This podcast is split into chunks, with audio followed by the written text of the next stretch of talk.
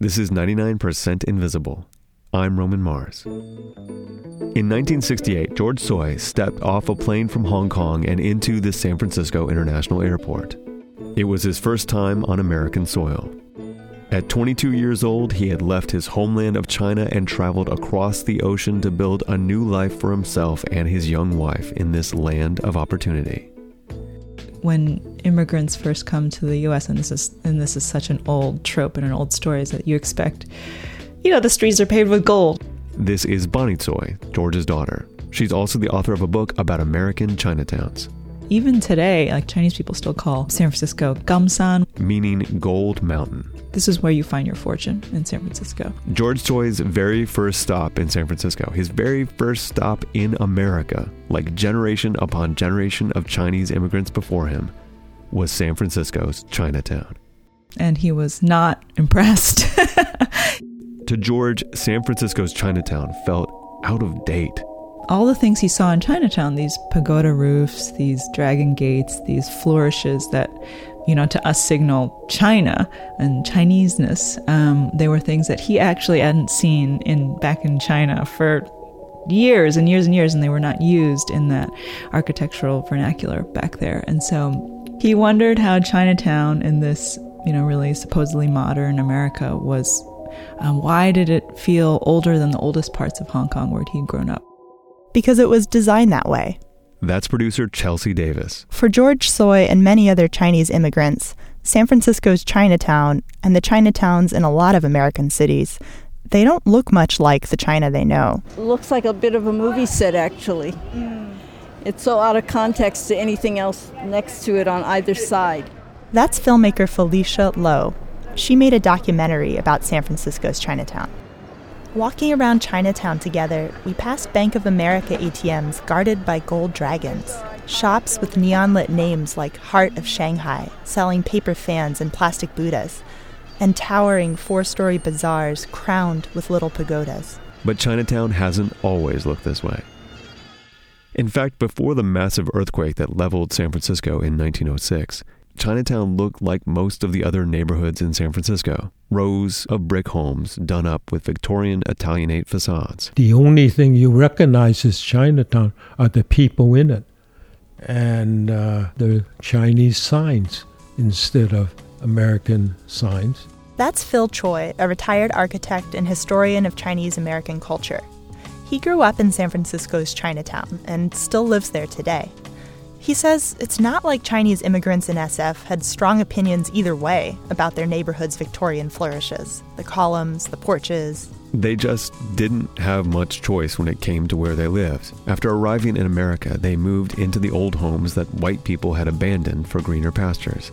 And after that, basically, the Chinese didn't have time to really uh, pay attention to the architecture or creating Chinese architecture the basic desire was to make a living. And making a living was easier said than done if you were Chinese in early 20th century San Francisco. Since the 1860s, Chinese immigrants had been a convenient scapegoat for nationwide job shortages. The result was federal legislation like the 1882 Chinese Exclusion Act, which barred the vast majority of Chinese people from entering the states and made it impossible for Chinese already in the U.S. to become new American citizens. In San Francisco, racist housing policies made it almost impossible for people of Chinese heritage to live outside of Chinatown. And when they did set foot outside the 15 square blocks of the Chinese enclave, it was at the risk of physical violence. So the self contained world of Chinatown served as a desperately needed refuge for Chinese San Franciscans. But in 1906, that refuge would be eviscerated by a double whammy of a disaster. Early in the morning of April 18th of that year, San Franciscans woke up to a 7.8 magnitude earthquake. It was the biggest quake in the city's recorded history. Still is. But those violent tremors were just the beginning because the earthquake shattered the city's gas mains, and the gas that leaked out, somewhere it connected with a spark. The massive fires that resulted lasted for three days and destroyed about 500 city blocks. Chinatown was one of the first neighborhoods to go up in smoke. The safe space for Chinese really is that 15 block radius of the neighborhood, and without it, it becomes a very dangerous situation. Andrea Davies is a historian at the Stanford Humanities Center. But before her career in academia, she was in a slightly different line of work. I was a San Francisco firefighter for about five years, and so my first assignment was Chinatown. Fighting fires in that neighborhood later led Davies to write a social history of the 1906 catastrophe. She says that in the wake of the disaster, newspapers peddled this feel goody story that the SF quake and fire were social equalizers, that the shared experience of suffering united San Franciscans of all colors and creeds, man helping man, and so on. But while white man may have helped white man, no one was helping the Chinese. And in fact, the racism against them only intensified. I call it heightened post disaster racism. You could see this heightened racism happening on at least two levels. First, with individual white San Franciscans. The built environment keeps everyone in their place. And that's what gets erased on April 18th, 1906. So if you're an elite white San Franciscan, you don't have to see the residents of Chinatown unless you go there. As the Chinese are leaving their homes in desperation, they're being yelled at to get out and don't turn back. And according to Davies, it wasn't just private citizens who were guilty of that heightened racism, because the second place that the fire spurred a flare up in racism was in how the recovery efforts were managed. The fire department did very little to stop it in Chinatown, and in fact made it worse. And the water mains have broken, so there is not enough water to fight the fires. Is if you look at Chinatown, which is nestled right against Nob Hill, where all the elite mansions are, there all the water goes directed by the mayor to save Nob Hill, and all the dynamite goes into Chinatown. At the time, fire departments would dynamite buildings to keep fire from spreading. But the fire department used the wrong kind of dynamite, and Chinatown burned all the faster. In the following days, as the embers of Chinatown cooled, the Chinese found themselves homeless and newly vulnerable in hostile streets. But things were about to get worse. So many of the city's political and business leaders were actually excited about this social equalizing disaster because it eliminated Chinatown and they thought we'll never rebuild it. Before the quake, many whites had seen the Chinese neighborhood as a gomorrah of opium dens, prostitution, and disease. In 1885, City Hall had prepared a municipal report on Chinatown, and in that report, pages of of uh, documentation listing all the houses of uh, prostitution and the number of gambling houses and opium dens throughout Chinatown. This reputation for vice had actually created a minor industry of slum tourism in Chinatown. Thrill seeking white people could hire a guide to lead them through scenes of alleged depravity. They would be taken through dimly lit buildings and shown opium smokers and prostitutes and gambling. Evidence suggests that some of these scenes may have actually been staged by the guides themselves. And one thing that was definitely fake was a widespread rumor that San Francisco's Chinese residents lived in underground tunnels. This is what they really believed that the Chinese lived underground. And uh, even today, people want to see Chinatown's underground. On top of all this, Chinatown was right in the middle of choice downtown real estate. Real estate that San Franciscan elites had long wanted for white businesses. In fact, two years before the fire, then Mayor James Phelan had hired an architect to draw up sketches for a new downtown. The architect they hired, you may have heard of him, Daniel Burnham. And in his plan, there is no Chinatown. Burnham was a proponent of the City Beautiful movement, an urban planning philosophy popular in the late 19th and early 20th centuries. And this idea of City Beautiful, it's very racialized, this view. And the idea is a more beautiful urban environment creates a more beautiful citizen. Like, we want a beautiful city of well educated citizens, and everyone is white and productive. And with Chinatown burned to the ground, city leaders seized the chance to make that white dream a reality. Within a week of the fire, City Hall created a committee dedicated solely to relocating Chinatown. The group included former Mayor James Phelan, the one who had hired Burnham to draw up those revised drafts of San Francisco. And so the minute the city goes up in flames, I'm not kidding. I don't think the city's finished burning. And James Phelan is telegraphing Daniel Burnham, send more reports immediately, get them to the hands of the city leaders and business leaders. Here's our plan. We can rebuild. Here's the perfect city. The plan for that perfect city booted the Chinese all the way to Hunter's Point, a region on the edge of town. It's where the city's slaughterhouses were. But it wasn't long before the Chinese residents found out about the plan. And they fought back, and I think they fought back very intelligently. They got China's Empress Dowager Cixi involved. She sent her consul general from Washington to meet with San Francisco officials. But the coup de grace was financial. For decades, San Francisco had been a key hub for trade with China. So, a group of the city's top Chinese business owners wrote to the current mayor in a language San Francisco officials could easily understand. And so, the, on the business level, the negotiation was okay, you don't want us to come back? We're not going to Hunters Point. We can go to Tacoma. We can go to Portland. So, there's a panic of a loss of revenue for the city. And that was a loss that city leaders couldn't take. Less than a month after the quake, the mayor dissolved his committee to relocate Chinatown. For Chinese Americans at this time, this was an unprecedented political victory. But they didn't stop there. The fire had left Chinatown a blank slate. And for the first time, the Chinese were holding the chalk. They were sick of Chinatown getting this bad rap for vice, sick of City Hall harassing them, sick of visitors asking them if they lived in tunnels. The Chinese wanted a makeover for their neighborhood. And an American born Chinese businessman named Look Tin Eli knew just how to go about it. The word was build me a pagoda. That's Felicia Lowe again.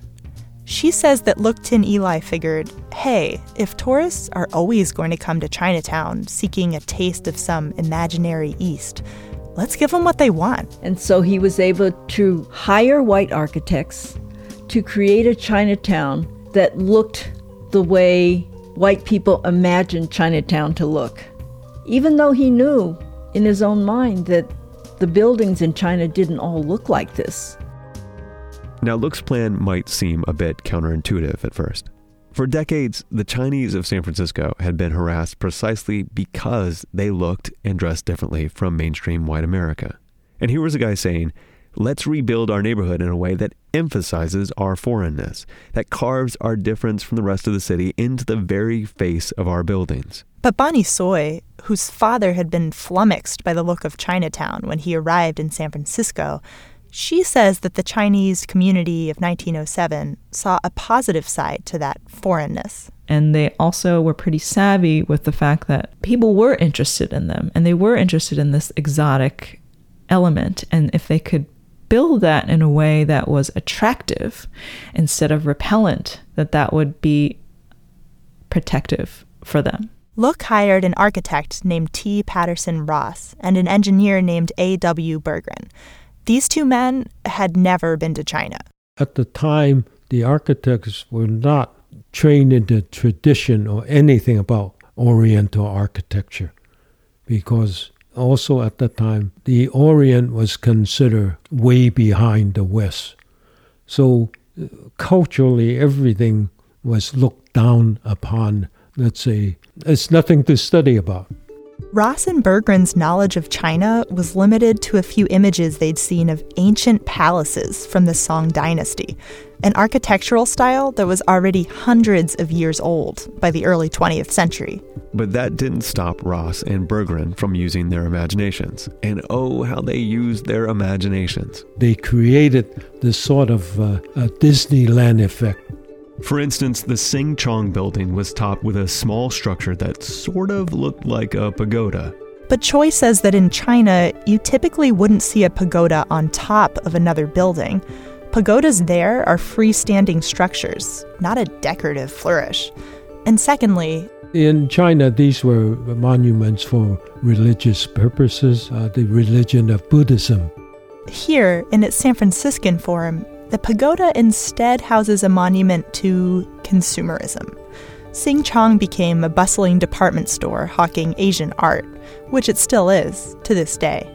But nonetheless, the designers that Look Tin Eli hired created a striking building. and other merchants rebuilding in Chinatown couldn't help but notice. Soon, Sing Chong's bombastic chinoiserie look had become the style for most new structures going up in Chinatown. The architects who were trying to reproduce Beijing and San Francisco may have gotten a lot of the details wrong. But for the tourists, they were wrong in all the right ways. Tourists loved the new Chinatown. This was exactly the Westerner friendly version of China they wanted. Vaguely exotic, but safe enough for a middle class white America the visitors began to flow into Chinatown, and so did their cash. And Chinatown's pleasant new appearance was beginning to change popular sentiment towards the Chinese people. American newspapers made it explicit that the neighborhood makeover was causing them to rethink their contempt for the Chinese. As one newspaper, The Bulletin, put it in 1909, quote, Chinatown is one of the most noted places on the American continent. We have held up to the public gaze for too long the racial grief that separates the yellow and white people of the earth. End quote. Look Tin Eli's plan had worked, and Chinese communities elsewhere in the U.S. were taking note. All of the successive Chinatowns that have come in America take a cue from this, take a page from this playbook. New York, San Francisco, LA, Honolulu, they all sort of have their roots in San Francisco that's Bonnie Tsui again. She says the visual style and tourist friendly attitude that San Francisco's Chinatown had perfected soon began to spread. In fact, the new Chinatown brand was so successful that it's still influencing Chinatowns being built in our own time. For instance, take the Chinatown in Las Vegas, which was created in the 90s.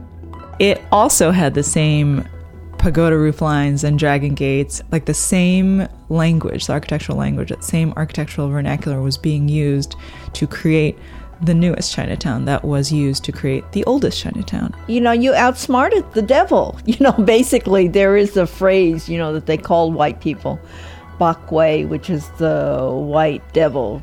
Uh, I think that it was a victory, absolutely. Of course, this architectural revenge didn't instantly fix everything for the Chinese in San Francisco. They still faced plenty of legal and popular discrimination. For example, they were still required by real estate laws to live in Chinatown.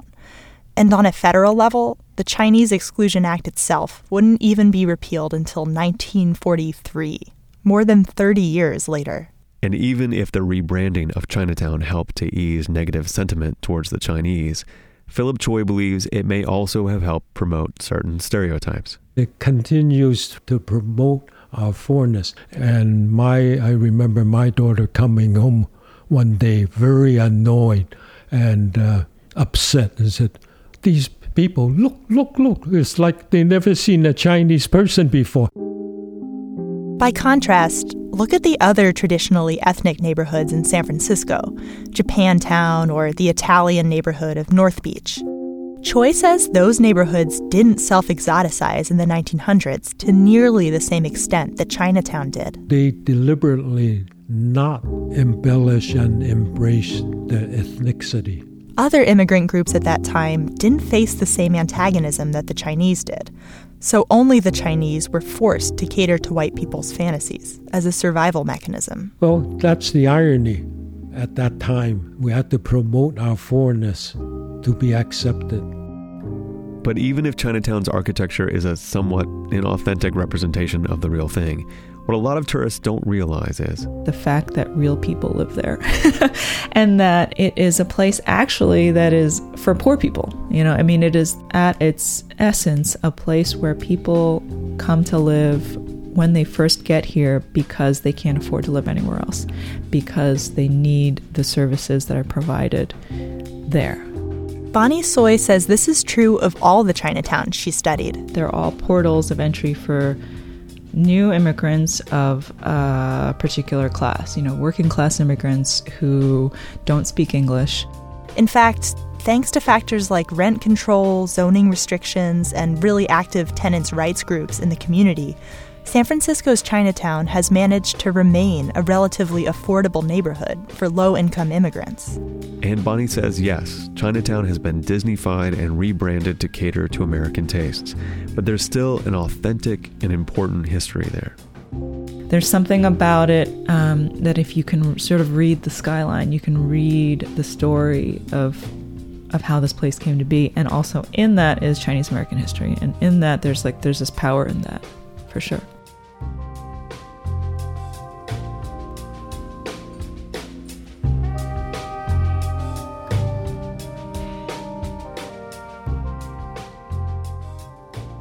99% Invisible was produced this week by Chelsea Davis and Katie Mingle, with Sam Greenspan, Avery Trufelman, Kurt Kohlstedt, and me, Roman Mars. A version of the story was originally broadcast on the public radio history program Backstory. We are a project of 91.7 KALW San Francisco and produced out of the offices of Arcsine, the beautiful architecture and interiors firm in beautiful downtown Oakland, California. Support for 99% Invisible comes from Slack. Slack is the best messaging app for teams. I have Slack channels for both 99PI and Radiotopia, and now it's hard to imagine how these teams functioned without it. All of our discussions go into channels that we designate for the shows that we're working on, or the 99PI holiday gift guide that I'm putting together, and just general chit chat. It's been both positive for our productivity and for our interpersonal communication, which I think is the first time that sentence has ever been uttered. Your team should try it out. Slack is free to use for as long as you want, with as many users as you want, but they do have paid plans with additional additional features and more powerful functionality. Anyone who visits slack.com slash 99 will get $100 in credits that they can use whenever they decide to upgrade to any paid plan. But again, Slack is free to use if you just want to try it out. Go to slack.com slash 99. Support is also provided by Squarespace, the all-in-one website platform. Squarespace sites look professional regardless of your skill level with no coding required. They have intuitive and easy to use tools, and Squarespace has state of the art technology powering the site to ensure security and stability. They're trusted by millions of people and some of the most respected brands in the world. Plans start at just $8 a month, and you get a free domain if you sign up for a year. Start your free trial today with no credit card required at squarespace.com. And when you decide to sign up for Squarespace, make sure you use the offer code INVISIBLE to get 10% off your first purchase. That's squarespace.com and use the offer code INVISIBLE. Squarespace. Build it beautiful. And finally, a royal triumvirate of benevolent actors helped us create Radiotopia from PRX. You, the listeners, the Knight Foundation, and MailChimp. But only one of those makes monkey hats for cats and small dogs. MailChimp makes communicating with the people in your community a joy with easy to use and smart tools for making email newsletters that people want to read. As I mentioned a minute ago, I'm compiling a guide of books and music and cool things that a lover of 99% Invisible might want as a gift for the holidays. You can get that guide this month when you subscribe to our 99PI MailChimp newsletter. So you can sign up for that at 99pi.org. But if you want your business to reach people in a way that makes them happy that they heard from you, you can sign up for that at MailChimp.com and start sending better email. I'm still reeling from the excitement of the Radiotopia Forever campaign. Thank you so much for making it such a great success. And the Topes just continue to do amazing work. This week, Criminal talked to a real live bank robber. Song Exploder talked to Wilco and is going to have Bjork on the show this month. I'm so excited for that. And The Allusionist discovers that the Victorians had some really bleak Christmas cards. Find your new favorite podcast at radiotopia.fm. You can find this show and like the show on Facebook. We're all on Twitter, Tumblr, Instagram, and Spotify, and you can listen to every single episode of 99% Invisible at 99pi.org.